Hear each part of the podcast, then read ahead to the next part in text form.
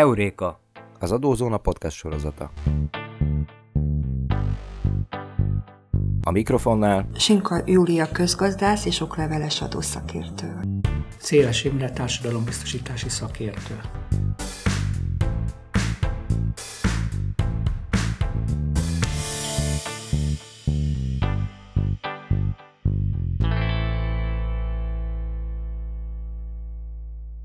Szeretettel köszöntöm a hallgatókat, és a most következő percekben szakértő kollégámmal a járulékalap és a költségek közötti egyensúlyról fogunk beszélgetni.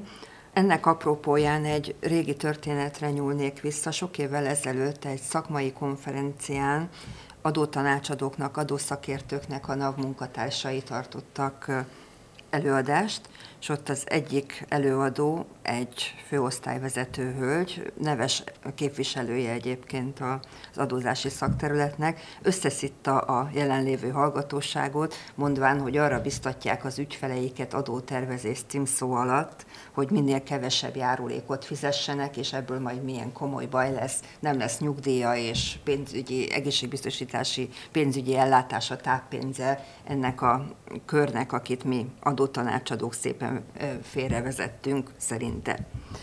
A most következő percekben ezt fogjuk gorcsó alá venni. Én ehhez készítettem egy rövidke kis példát is, amit nem tudok ugyan megmutatni, mert itt beszélgetés ről van szó, tehát képet nem látnak a kedves hallgatók, de mielőtt átadnám a szót a kollégámnak, ezt nagyon röviden ezt a kis példát azért bemutatnám. Én példaként egy tételes költségelszámoló egyéni vállalkozót vállalkozó esetéből indultam ki, aki éves szinten 3 millió 600 ezer forint bérkivétel számol, ez azt jelenti, hogy havi 300 ezer forint bruttó bérkivétben gondolkodik, és a költségei elszámolásával, tehát a vállalkozói személyi jövedelemadó megfizetése előtti eredménye a példánk szerint 1 millió 200 ezer, és a személyjövedelemadó törvény szerint előírt nyereség minimum a vállalkozói bevétel 2%-a, tegyük fel, hogy az esetében ez 25 millió forintnak a 2%-a, az az 500 ezer forint, és hát főszabályként őrá is érvényes az, hogy a, a szociális hozzájárulási alapja legalább a minimálbér 112,5 százalékának kell, hogy megfeleljen, és van a szocónak egy felső határa is, a tárgyében a minimál bérösszegének a 24 szerese jelenik meg, mint adóalap az adófizetési felső határnál. Ebben a példában azt vizsgáltam meg, hogy mi történik akkor, hogyha csak bérkivétben gondolkodik a vállalkozónk, tehát azt az összeget, ami fennmaradna esetében még a vállalkozói személyjövedelemadó alapjának azt ő inkább megfizeti bérkivétként, vagy hogyha úgy gondolkodik, hogy osztalékágon veszi ki, tehát vállalkozói osztalékadó alapja is lesz.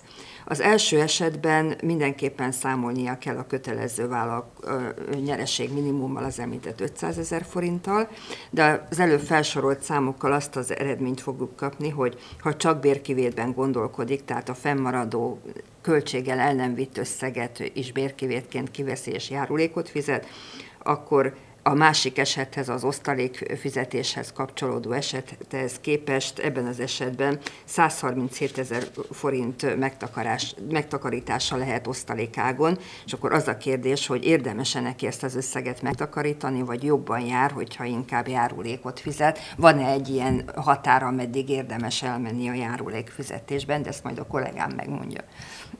Tulajdonképpen ugye az egyensúly a járulékalap és a költségek között, ez, ez egy örök ellentmondás, mert nyilván amikor járulékot fizetek, az egy fizetési kötelezettség. Amikor pedig kapok valamit, tehát társadalombiztosítási ellátás formájában kapok valamit, az viszont a járulék alaptól függ, tehát minél több járulék, illetve ehhez kapcsolódó költség, mert a járulékfizetés az esetek többségében nem áll önmagában, hanem ehhez egyéb közterhek is kapcsolódnak, akkor az pedig egy kiadás. Tehát nagyon nehéz az arany középutat megtalálni, és amit el kell mondanunk, hogy ez a játéktér alapvetően csak a vállalkozók vagy a családi vállalkozások esetében áll fönn, hiszen a munkavállaló, tehát a biztosítottaknak a többsége nincs ráhatással ilyen szempontból arra vonatkozóan, hogy ő milyen járulék alapot képező jövedelemben fog részesülni. Az más kérdés, hogy vannak élethelyzetek nagyon gyakran, amikor ő beleszalad bizonyos csínyben, ami mondjuk határ, határ eset, hogy ez most jogszerű, vagy csalás, vagy nem csalás, mondjuk egy részmunkaidős foglalkoztatás, vagy kettős könyvelés, amikor be van jelentve minimálbérrel, és azon kívül még kap külön díjazást, de alapvetően vele kapcsolatban kisebb a játéktér. Ugye a vállalkozó eset, esetében, az egyéni vállalkozó esetében teljesen rajta múlik, hogy most milyen összegű kivétet realizál. Az általányadózónál már egy kicsit bonyolultabb a helyzet, mert ugye az ő havi járulék, alap, járulék alapja alapvetően a bevételétől függ, és ö, azzal, hogy mind a kivét, mind a kettő esetben van bizonyos játéktér, hiszen a bevételét, hogyha úgy irányítja, bár erre nincs különösebb ráhatása, de mégis a göngyölítéses módszer ellenére, hogyha a bevétele alapvetően évelején keletkezik, akkor a minimum járulékfizetés révén a járulék alapja a tényleges jövedelménél magasabbá válhat. A társas vállalkozók esetében viszont szinte korlátlan lehetőségek vannak, különösen a gazdasági társaságok tagjai vonatkozásában, hiszen ők szabadon döntenek rengeteg kérdésről. Tehát dönthet ugye egy társas vállalkozó, hogy ő személyesen nem is működik közre a saját vállalkozásában, és akkor semmilyen járulékfizetés és biztosítási kötelezettség nem keletkezik. Az más kérdés, hogy, hogy akkor ő a, a biztosítását milyen formában rendezi, de, de ez, is egy, ez is egy megoldás. Tehát van, ilyenre is látunk példát. Akkor dönthet ugye egy társas vállalkozó, hogy ő munkaviszonyban működik közbe, közre a saját cégében, mint pedig részmunkaidős, heti két órás munkaviszonyban. Ugye ezt, ezt kivédendő hoz került be a TB-jébe az a szabály, hogy ebben az esetben is legalább a minimálbér 30%-a után meg kell fizetni a járulékot, tehát ennél alacsonyabban nem lehet megúszni. De dönthet ugye a vállalkozó, hogy ő megbízási jogviszonyban működik közre a vállalkozásában, és akkor gyakorlatilag megint csak nulla forintos mert ingyenes megbízásban is dolgozhat, megint csak nulla forinttal megúszza, és akkor osztalékként fogja kivenni a, a, a keletkező jövedelmet vagy dönthet úgy, hogy társas vállalkozóként működik közre, és akkor eldönti, hogy a tagi jövedelem vonatkozásában mennyit vesz igénybe. Tehát gyakorlatilag elég nagy a játéktér, viszont azt kell tudni, hogy ami a járulék alap, az az ellátásoknak az alapja. Mind az egészségbiztosítás pénzbeli ellátásai tekintetében, viszont hosszabb távon pedig a nyugellát, nyugdíj alapjául szolgáló jövedelem vonatkozásában is azt fogják figyelembe venni, ami után ő társadalombiztosítási járulékot fizetett, és ez nagyon nem mindegy ez az összeg, hogy ez mennyi volt. A katásokat is példaként hozném, hoznám erre, mert a, a újra alakított, tehát újra szabályozott kata esetében is az ennek az adózási módnak a legfőbb előnye, hogy az érintettek szerint, hogy havi 50 ezer forint tételes adóval meg lehet minden kötelezettséget úszni, tehát ez magában foglalja a vállalkozói személyi jövedelemadót, vagy a vállalkozói osztalék alaputáni személyi jövedelemadót, akkor az egyéni járulékokat, szakképzési hozzájárulás, szociális hozzájárulási adót, tehát minden olyan közterhet, amit egyébként külön százalékokkal számítva kellene a, a járulék alapra vetítve kiszámítani, az az éves szinten 600 ezer forinttal le lehet tudni az adóterheket, és hogyha az érintett nem lépi túl a 12 millió forintos bevételt éves szinten, akkor a 40 nyi külön adóval sem kell számolnia, de adott esetben még ezzel a külön adóval is esetleg kevesebb közteher esik rá, mint más adózási módoknál. Csak viszont itt a katásoknak egy jóval szerényebb ellátási alappal kell szembenézniük mégpedig a 108 ezer forinttal, ami egyrészt, ha ne talántán egészségbiztosítási ellátásokat vesznek igénybe, tehát pénzbelét az, az, hát ez egy nagyon alacsony összeg, de nem, nem ez a lényeg, hanem az, hogy ez a nyugdíj szempontjából, hogy úgy mondjam, kétszeres csapás. Az egy, egyik az, hogy azért a 108 ezer forintos ellátási alap, amikor a nyugdíj alapjául szolgáló jövedelem átlagát számoljuk, azért az egy nagyon alacsony összeg és ha valaki hosszú időn keresztül, ugye azt kell tudni, hogy a nyugdíj alapjául szolgáló jövedelmet 88-tól a nyugdíjazás napjáig ö, szerzett jövedelem alapján határozzák meg. Viszont minél hosszabb ebben az intervallumban az az időszak, amikor az érintetnek még a minimálbérnél is alacsonyabb a, a jövedelme, akkor az nyilván az átlagot erősen lefele fogja vinni. És a 180, 108 ezer forint az a minimálbér felét sem éri most már el. Tehát ez az egyik, ami, tehát a, a, az átlag számításnál van egy nagy hátrány, a másik pedig, ami a másik pedig a TN 39. szakasza szerinti ö, arányos szolgálati időszámítás. Ugye van egy olyan szabály a, a nyugdíjtörvénynek, hogy amennyiben az érintetnek a a jövedelme meghatározott jogviszonyban, tehát itt alapvetően a, a munkaviszonyra kell gondolnunk, megbízási jogviszonyra, ide, ide tartozik a kisadózó is és az őstermelő is, nem éri el éves szinten az éves minimálbér összegét, vagy a jogviszony tartama alatt az arányos minimálbér összegét, akkor a szolgálati ideje arányosan csökken. Ez azt jelenti, hogy ha valaki fél minimálbérért dolgozik havonta, akkor egy év alatt nem 365 nap, hanem csak 183 nap szolgálati időt szerez. Persze ez egy kicsit bonyolultabb számítás, de a lényege ez.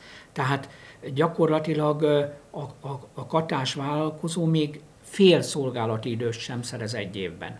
Ez a nők 40 szempontjából, vagy a nyugdíjjogosultság szempontjából nem okoz hátrányt, tehát fontos arra figyelmeztetni, hogy ebben az esetben egy nap, szolgál, egy nap biztosításban töltött idő, egy nap jogosultsági idő és egy nap szolgálati idő a 20 év szempontjából, amit említettem, hogy a, vagy elhangzott egy korábbi előadásban, hogy annyi szükséges a nyugdíjhoz, vagy a hölgyeknél a 40 év jogosultsági időhöz, tehát ilyen szempontból nem okoz hátrányt, de amikor az kerül összevetésre, hogy hány év szolgálati ideje van, és ehhez hány százalékos szorzó kapcsolódik, akkor igen.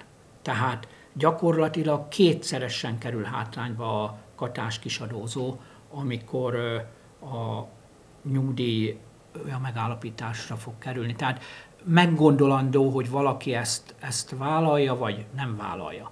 Na most az alacsony járulékalapok kivédésére nagyon kis le, kevés lehetőséget ad a nyugdíjtörvény. Azt el kell mondani, hogy arra nincs lehetősége egy vállalkozónak, vagy egy egy nyugdíjigénylőnek, hogy azt kérje, hogy bizonyos időszakot kihagyjanak a nyugdíjából. Tehát ugye ez sok esetben előnyös lenne a számára, mondjuk egy katás kitasadózónak, hogyha valaki két évig katázik, hogy az egészet felejtsük el. Tehát kezeljük úgy, mintha nem lett volna semmi. Erre nincs mód. Egyetlen egy lehetőség van, a TN 22. szakasza meghatároz olyan ellátásokat, amely ellátások esetében, vagy a mellettük végzett munka tevékenység esetében nem csak akkor kerül figyelembe vételre a nyugdíj alapjául szolgáló átlagkereset meghatározásánál az az időszak, amennyiben az az érintett számára előnyösebb. Tehát, hogyha mondjuk egy katás kisadózó ápolási díjban részesül, akkor az ápolási díj összege, és ez a 108 ezer forintos összeg csak akkor kerül beszámításra az átlagszámítás során, hogyha ez ránézre kedvező. Ha kedvezőtlenebb, akkor mind a számlálóból, mind a nevezőből kimaradt, tehát gyakorlatilag nem kerül hátrányosabb helyzetbe, de el lehet ezt az idősz, ki lehet ezt az időszakot hagyni. Vagy ilyen, hogy es, munkanélküli ellátás. Tehát vannak azok, alapvetően azok az ellátások tartoznak ide, amelyekből nyugdíjárulékot vonnak, és szolgálati idővel járnak, de alapvetően nyilván, hogy alacsonyabb összegűek, mint a, mint a normál kereset. Gondolom hasonló a helyzet az ekhósokkal, a művészeti tevékenységet folytatóknak mi adószakértők előszeretettel ajánljuk, hogy ezt a adónemet is választ, válasszák adott esetben, miről tudni kell, hogy az érintetnek legalább az éves minimálbért elérő összeg után kell általános szabályok szerinti közterheket megfizetnie, és akkor választhatja azt, hogy a továbbiakra tehát egy művészeti tevékenységre és azokra a tevékenységekre, amiket az ECHO törvény felsorol, az, az egyszerűsített közteherviselési hozzájárulást fizeti meg. 60 millió forint bevételre választható ez, hogyha adott az a feltétel, hogy az éves minimálbérnek megfelelő összeg után általános szabályok szerint fizet az illető közterheket, és az ECHO-sként az ECHO alap összegéből 15% adót kell megfizetnie, ami magában foglalja klasszikusan a személyi jövedelemadót és a TB járulékokat, és ha az érintett viszont nyugdíjas, akkor kevesebben megúszza 9,5% összes közteherrel a kifizetőnek pedig ilyen esetben nem kell számolnia ilyen munkáltatói és egyéb kifizetésekkel. Tehát összegszerűségében ez egy előnyös adózási mód, csak kérdés, hogy az ECHO alapnak számított jövedelmet, azt hogy veszi figyelembe a nyugellátás, vagy az egészségbiztosítás? Nem veszi teljes összegében. Az egészségbiztosítás, ugye az ECHO cserében egészségbiztosítási pénzbeli ellátás nem jár. Tehát ha valaki az ECHO-zást választja, de hát pontosan is azért szól ugye az ECHO törvény, hogy normál módon adózott, idézőjelben normál módon adózott jövedelmet kér, legalább a minimálbér 12-szeresének megfelelő összegben, mert feltételezi azt, hogy valakinek van egy biztosítási jogviszonya már, és az abból majd részesül pénzbeli ellátásokban, ha ne talántán rászorul, de egyébként az ECHO alapnak a 75%-a kerül figyelembevételre a a nyugellátás során, tehát az, az alapvetően nem hátrányos. Tehát sokkal kedvezőbb, mint ha valaki azt a megoldás, felhasználási szerződés alapján történő munkavégzést választ, és az egészet mondjuk, vagy túlnyomó részét felhasználási díjként veszi fel, mert az nem járulék alap. Tehát akkor csak egészen kicsi, ha a biztosítási kötele, tehát a személyes munkavégzésre tekintettel kifizetett jövedelem lehet csak járulék alap, ha egyáltalán eléri a biztosítási összeghatárt, de az nyilván egy alacsonyabb összeg. Na most még annyit szerettem volna, hogy az egyensúly, tehát hogy, hogy az, valaki milyen járulék alapot választ és hogyan egyensúly, az számos más tényezőtől is függhet. Például függhet a kereseti korláttól.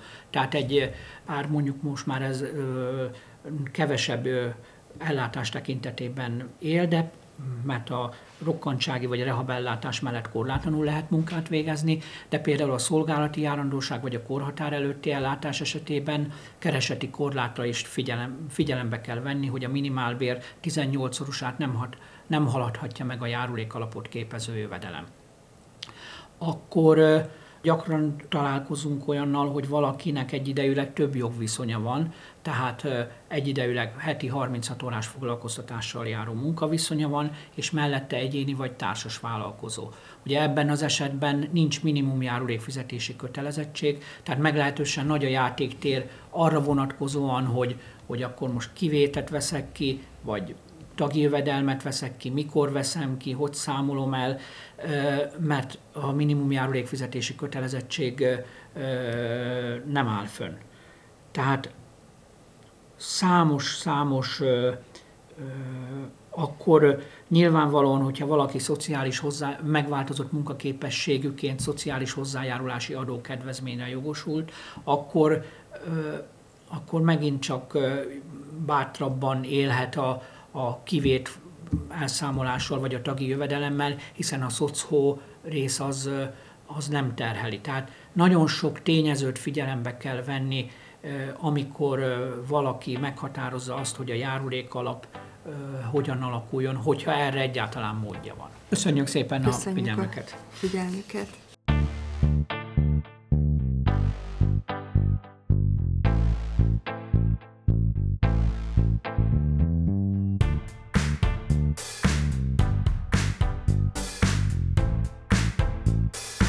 Adózási, számviteli, munka és cégjogi témákban tájékozódjon az adózóna.hu weboldalon.